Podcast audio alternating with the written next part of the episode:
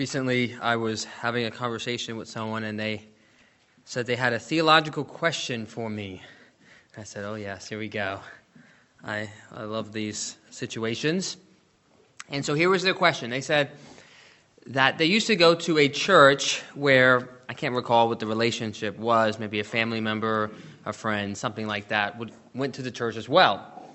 And they were really excited about the Lord initially, but soon their excitement waned, and due to church politics, whatever that means, uh, they ended up abandoning the church and becoming a Wiccan. And then they said, But I know that you can't lose your salvation, so what's the status of this person? Hmm. How would you answer that question? What would you say? Well, here's what I said I said, there is a debate among theologians on whether someone can lose their salvation or not. But what is not debated is whether, whether someone abandons the Lord and becomes an apostate, whether they'll be saved. And I said, well, at least there shouldn't be. And the reason I said, well, at least there shouldn't be is, sadly, there is a discussion about this among some. Some have so confused the plain meaning of so many scriptures that they would even question whether somebody becomes an unbeliever if they're still somehow a believer and that they will be saved. Such is most certainly not the case. So then I explained to them again, the question is not about whether if someone becomes an apostate, abandons Christ, whether they'll be saved, but whether or not a true believer can ever become such a person.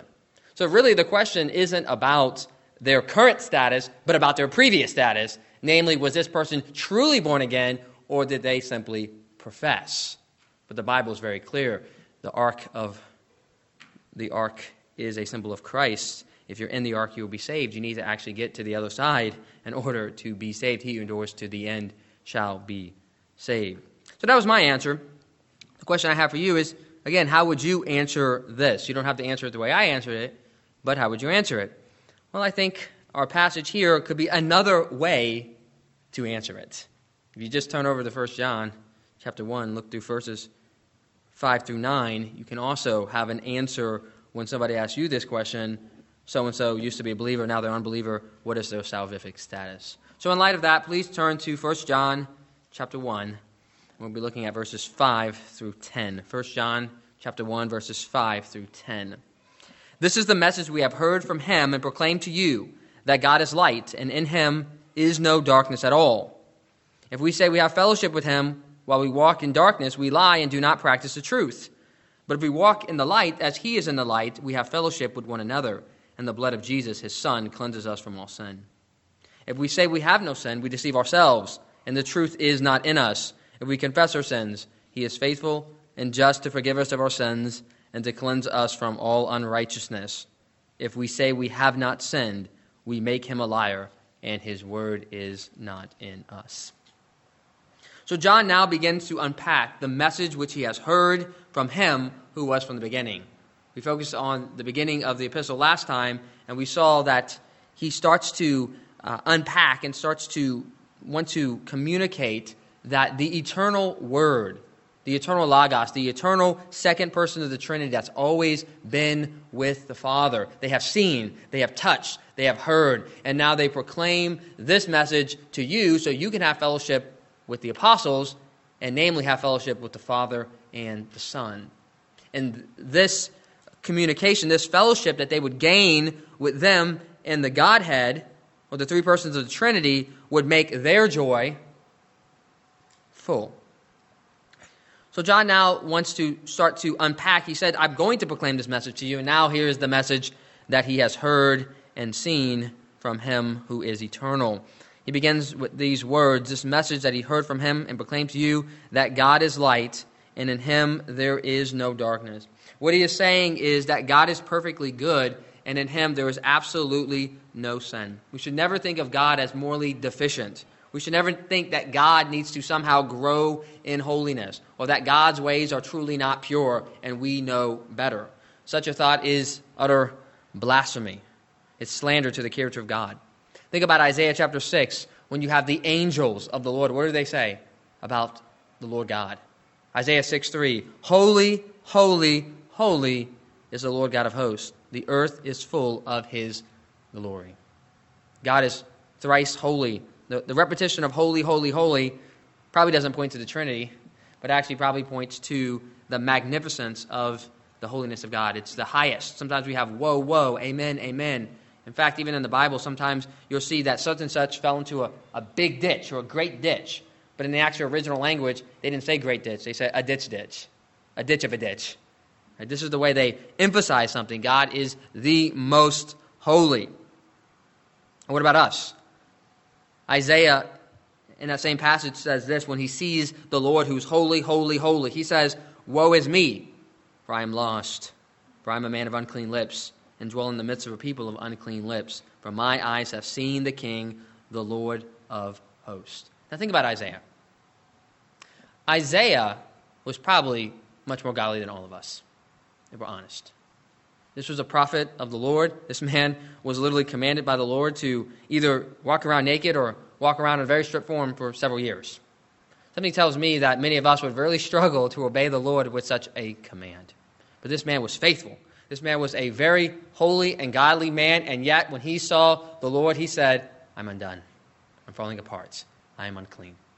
So, in comparison to God, even someone who is much more holy than all of us is still filthy and unclean before God. God is holy, we are impure. Even as Christians, we are impure in comparison to Him. In Genesis 18, verse 25, we hear these words Will not the judge of all the earth do what is just? God is holy, you are not. God is right, we are often wrong. And that's why Romans chapter 11 says, Oh, the depth of the riches and the wisdom and the knowledge of God. How unsearchable are his judgments, how inscrutable his ways. For who has known the mind of the Lord, and who has been his counselor? Who indeed? Certainly not you, certainly not me. These words cannot be described to any created being, cannot be described, certainly not of us. Only the Lord is this great. Only the Lord needs no counselor, for he is pure wisdom himself.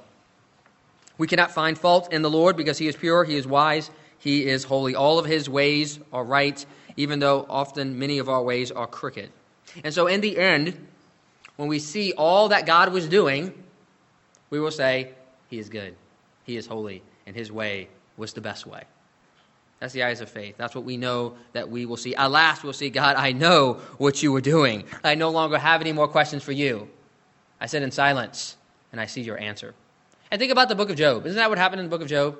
Remember the whole drama of Job? Job was a holy and righteous man, and his friends, not really good friends, but his friends keep saying, You're wicked. You're vile. You commit adultery. You, you strip people. You've done something wicked. Only God would punish you if you're wicked. And Job keeps saying, You're lying. You're lying. God is unjustly doing this to me. If only I could speak to the Lord. His ways are not right. His ways are not right. Well, then God comes up to Job, and the end of Job, this is what Job replies after God begins to question him. You question me, says God. Well, I will question you. And here's Job's reply after all of that happens. He says, Then Job replied to the Lord, I know that you can do all things, and no purpose of yours can be thwarted. You asked, Who is this who obscures my plans without knowledge? Surely I spoke of things I did not understand, things too wonderful for me to know. You said, Listen now, and I will speak. I will question you, and you will answer me. My ears have heard you, my eyes have seen you. Therefore I despise myself and repent in dust and in ashes. We don't need to go through the same scene ourselves with God. We can learn from Job. Job says, God says to Job, well, actually, Job says to God, Surely I've spoken things that I do not understand, things too wonderful for me. That's us. We don't see clearly, we see dimly and faintly, but we can see this truth, that which is found in God's Word. And we can hold on to the truth that God is perfectly righteous. There is no darkness in him. He is pure light. And so as you go through life, and as you age, as you have pains, as you have sickness, as you bury people, as you go through depression and doubt and fear and anxiety, remember, God is still good. God is still holy. God is righteous. Never doubt the goodness of God. always come back here. Also, as you sometimes wrestle with deep and perplexing theological beliefs that make you wonder is God really good? Two things. One, your theology might be wrong. Be humble. Recognize you might be wrong. Second, even if you're convinced you are right, because we all think we're right, right? That's why we believe it. Recognize this truth God is good even if you can't see it. God is still good. God is pure light. So let us think rightly about God, think about how good and holy He is, and recognize that God is pure, always pure, and His ways are always right, even if we can't see it. The second application we can discover about this truth that God is light and in Him there is no darkness is the very point that He's going to make in verse 6. Let's look at verse 6. Verse 6 says this If we say we have fellowship with Him while we walk in darkness, we lie and do not practice the truth. I can summarize this in one word or a little sentence Talk is cheap. Talk is easy. You can say how amazing and how strong I am and how, how powerful I am. Uh, I had Peter over my house the other day, and I was joking with him. We had a ping pong table, and I said to him, We'll see if you score two points. Talk was cheap. He beat me every game. it was not good.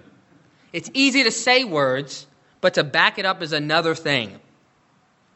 And this is what's going on here. They're saying, they believe that they walk with God, and yet they walk in darkness. And what does the scripture say? Maybe. Don't judge them. Who knows? We can't see the heart. He says, No, you lie. You do not tell the truth. You a liar. Jesus prophesies that there will be many people like that who think, despite the fact that they walk in darkness, that they have fellowship with God. And Jesus said about these people in Matthew 7:21. He says, "Not everyone who says to me, Lord, Lord, will enter the kingdom of heaven, but the one who does the will of my Father who is in heaven. On that day, many will say to me, Lord, Lord, did we not prophesy in your name and cast out demons in your name and do many mighty works in your name? Then I will declare to them, I never knew you. Depart from me, you workers of lawlessness. Now, notice what he says. He doesn't say, Depart from me, you people who did not properly understand the gospel. Does he say that? Go search. Matthew 7 21. See what he says. It does not say that. There's nothing in that text to suggest that the problem of these people is that they didn't understand the gospel. The problem with these people is they didn't believe that gospel. And that was demonstrated by the fact that they were workers of lawlessness. In other words, they walked in the darkness and claimed to be in the light, and Jesus said, I never knew you, you're a liar. I don't have fellowship with you. And right before that passage, Jesus says, Beware of false prophets who come to you in sheep's clothing, but inwardly are ravenous wolves. You will recognize them by their fruits. Are grapes gathered from thorn bushes or figs from thistles? So every healthy tree bears good fruit, but a diseased tree bears bad fruit. A healthy tree cannot bear bad fruit, nor can a diseased tree bear good fruit. Every tree that does not bear good fruit is cut down and thrown into the fire. Thus you will recognize them by their fruits. Some people say, we're not supposed to be fruit inspectors. I don't know where they're getting that from. Because Jesus says, You will know them by their fruits. And so, too, you will know yourself by your fruits. If you look at your tree and it's diseased and all these bad fruits are coming out of it, well, then you're a bad tree. And in fact, no matter what you say, no matter if you can ace a theological quiz, you are not a child of God. That's the truth. It's a hard truth, but it is the truth. That a tree can be known by its fruit, so a believer can be known by their actions and by their deeds. And so, what's going on here is this the idea is this that God is light, and God is pure, and God is holy. So, if you're going to say that I have fellowship, I have communion, I have a relationship with God, but yet you are walking in darkness, that of course cannot be true, can it? Because God's not going to join you in the darkness. You must join him in the light. So all you have to do is ask yourself Am I living a life of darkness?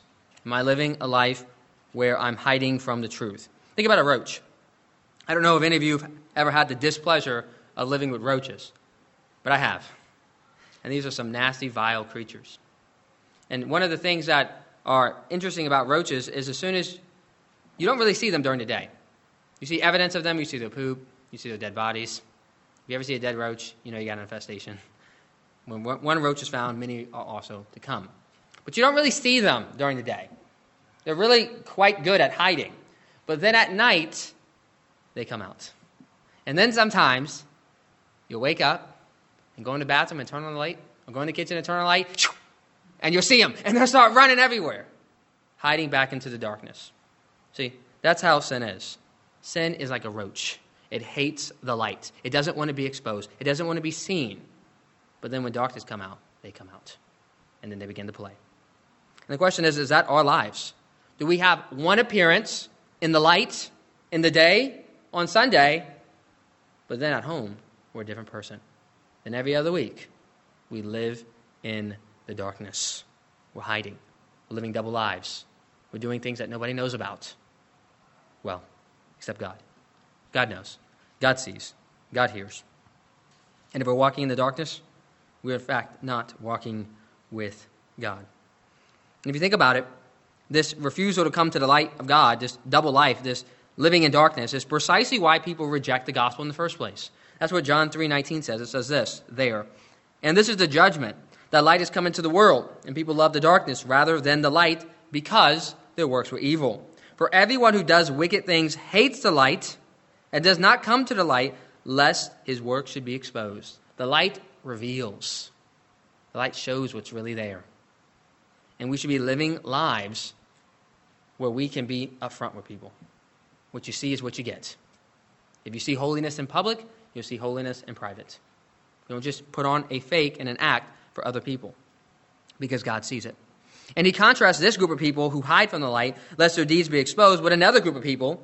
He says in the very next verse, who he describes this way. He says, But whoever does what is true comes to the light, so that it may be clearly seen that his works have been carried out in God. He's not afraid of the light, right? Because he knows that God sees and God approves. And that is the life of the Christian one of walking in the light with him who is in the light. And again, if we walk in darkness and not in the light, we deceive ourselves and the truth is not in us. That wicked, if they do believe that they're saved, they're deceiving themselves. If you believe they're saved, you're deceiving yourself. They're walking in the darkness and they're not in the light, and they do not have fellowship with him. Verse 7 now gives us the positive side of the equation. We've seen the negative side of people walking in darkness, but verse 7 tells us what it looks like to walk in the light. Verse 7 says this But if we walk in the light, as he is in the light, we have fellowship with one another, and the blood of Jesus, his son, cleanses us from all sins. So, positively, we're living holy lives, if we made a true profession of Jesus Christ, if He really has caused us to be born again and new creatures in Christ, and we live out that faith and union with Him, we have the positive knowledge that we have communion with God, that we walk with God. Does anyone know where the first case in the Bible of someone walking with God is? Anybody think of it? Adam, in the very beginning. He walked with God.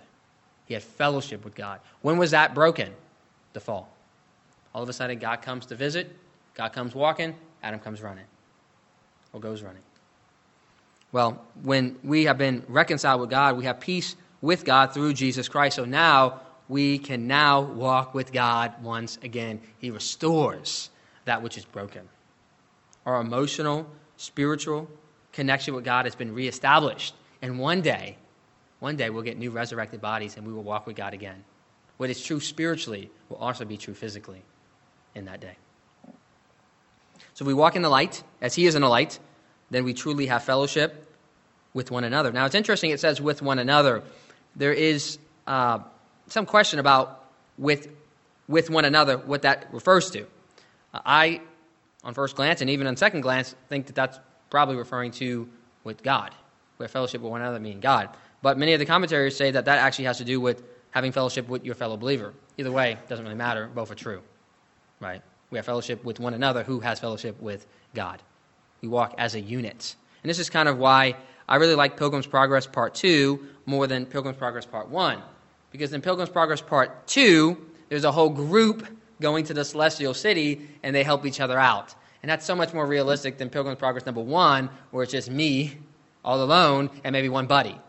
You all with one body are probably not going to make it too far but you with the church that God has established will be brought into the kingdom of God. Notice also what benefit we have besides just union with each other and union with the Father and, of course, union with the Son.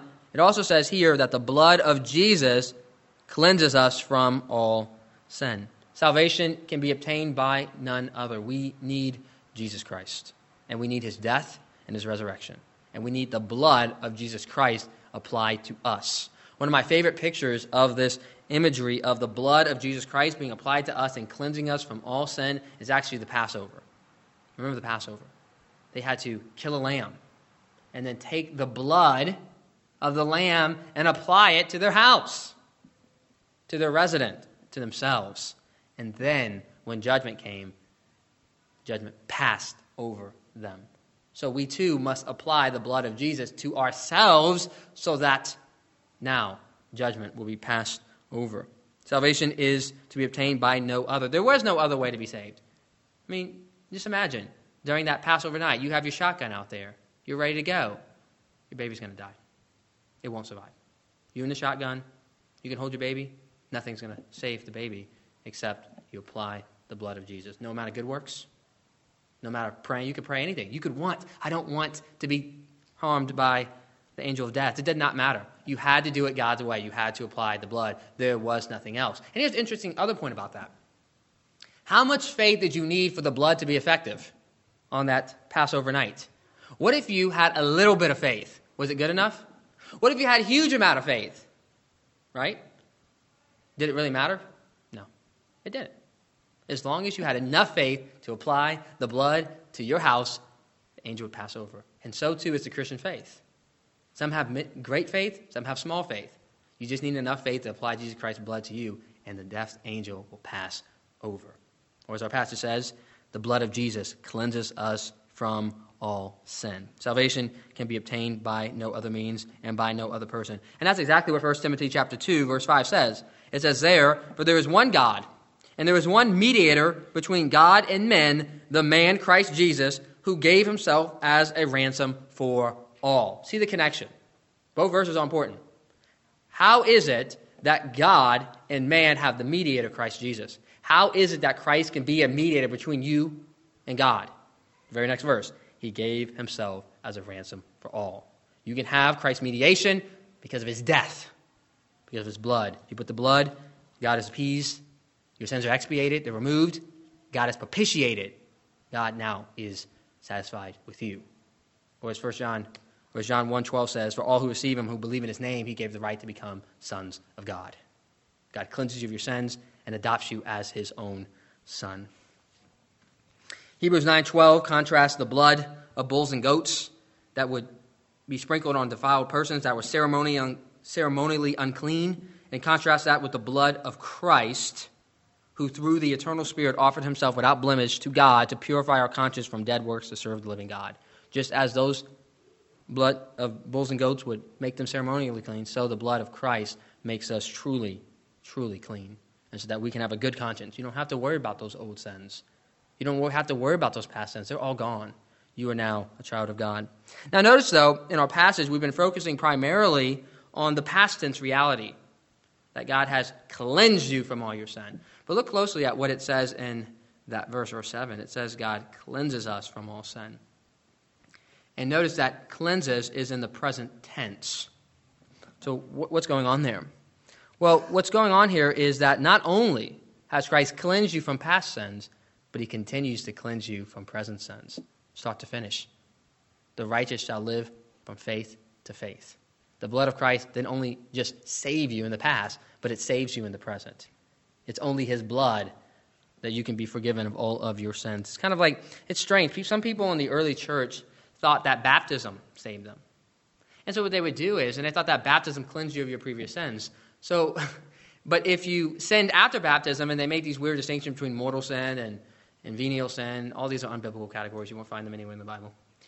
And so they would say is that baptism removes all sin, mortal or venial. But then after baptism, if you committed mortal sins, you're doomed. so what do you think people would do? They would delay baptism to the very last moment so they could wipe away all their sins and then die and get out of here. Well, that's not the way it is. Right? The blood of Christ cleanses you from start to finish.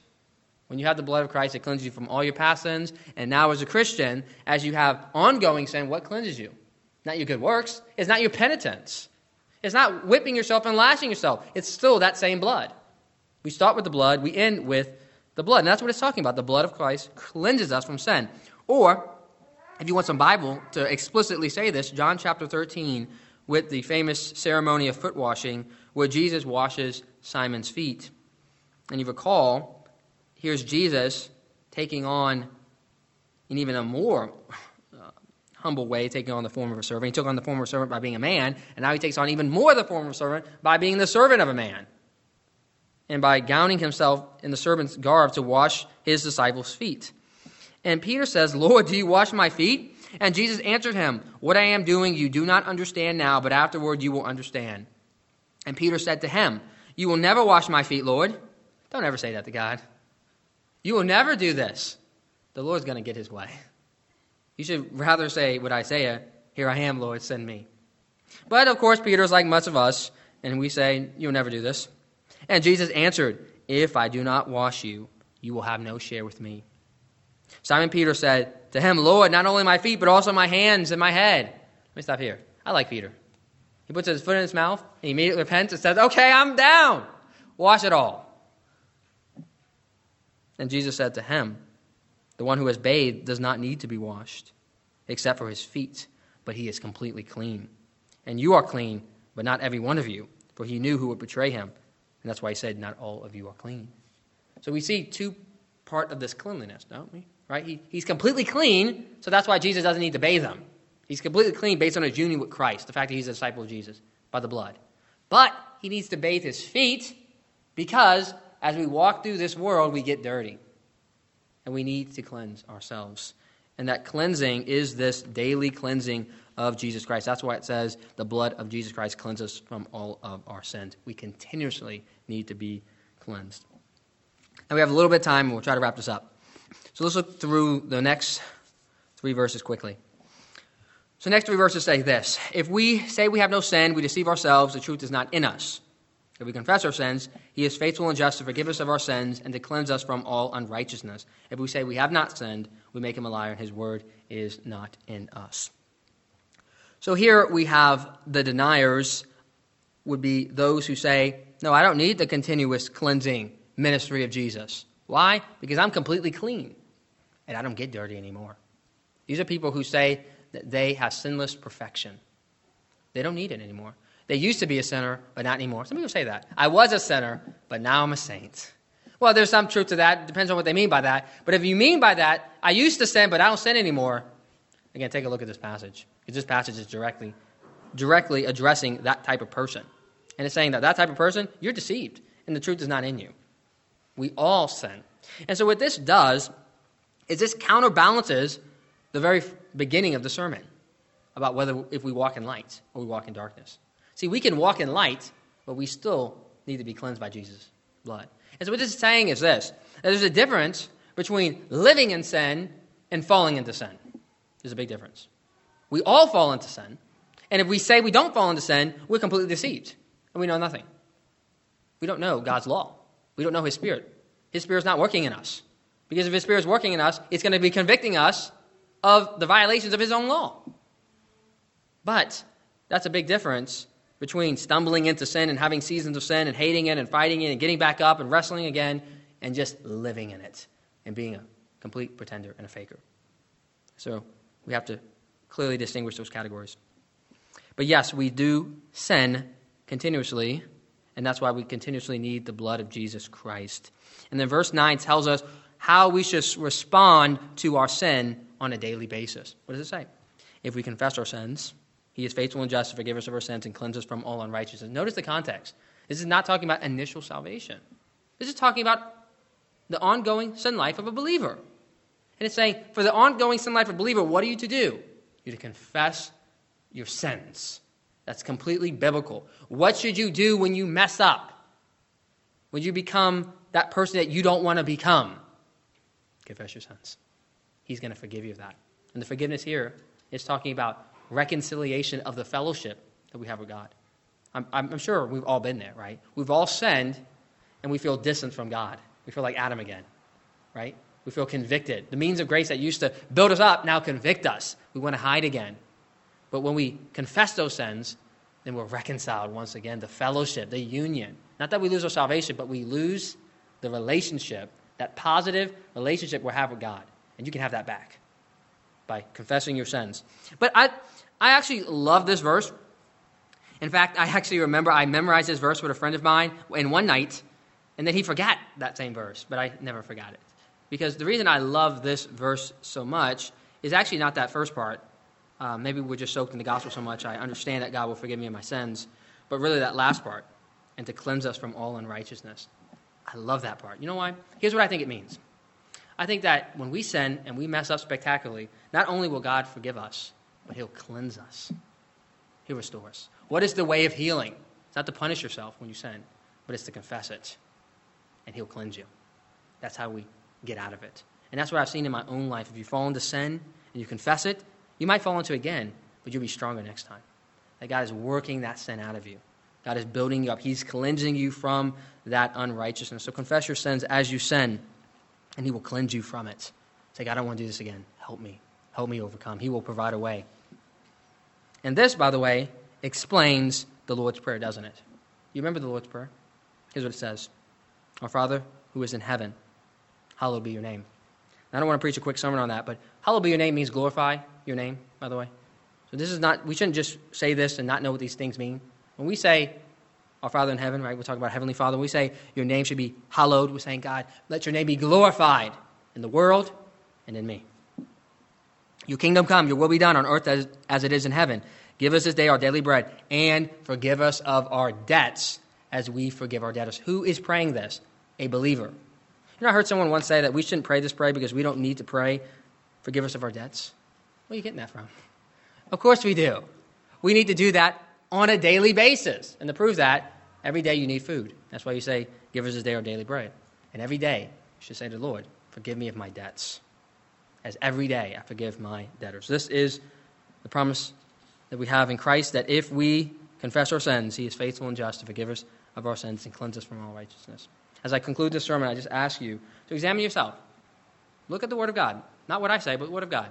Are you walking in the light? Are you walking in darkness? If you walk in darkness, you deceive yourself, and the truth is not in you. But if you walk in light, the blood of Jesus Christ cleanses us from all sins, and we have fellowship with Him. Please join me in prayer. Dear Heavenly Father God, we thank you so much for the wonderful gospel. We don't have to be saved by our good works. We can't even be saved that way.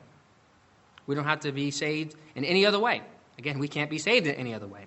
But we can be saved by the blood of Jesus Christ and Him alone.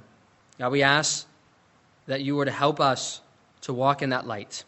And Lord, as we stumble, as we always do, that we would come back to the blood, come back to the cross, cry out once more, just like we got saved. We got saved this way, Lord. And we still need to keep coming back to you, confessing our sins, but we know that you are faithful and you are just to forgive us of our sins and cleanse us from all unrighteousness. Amen.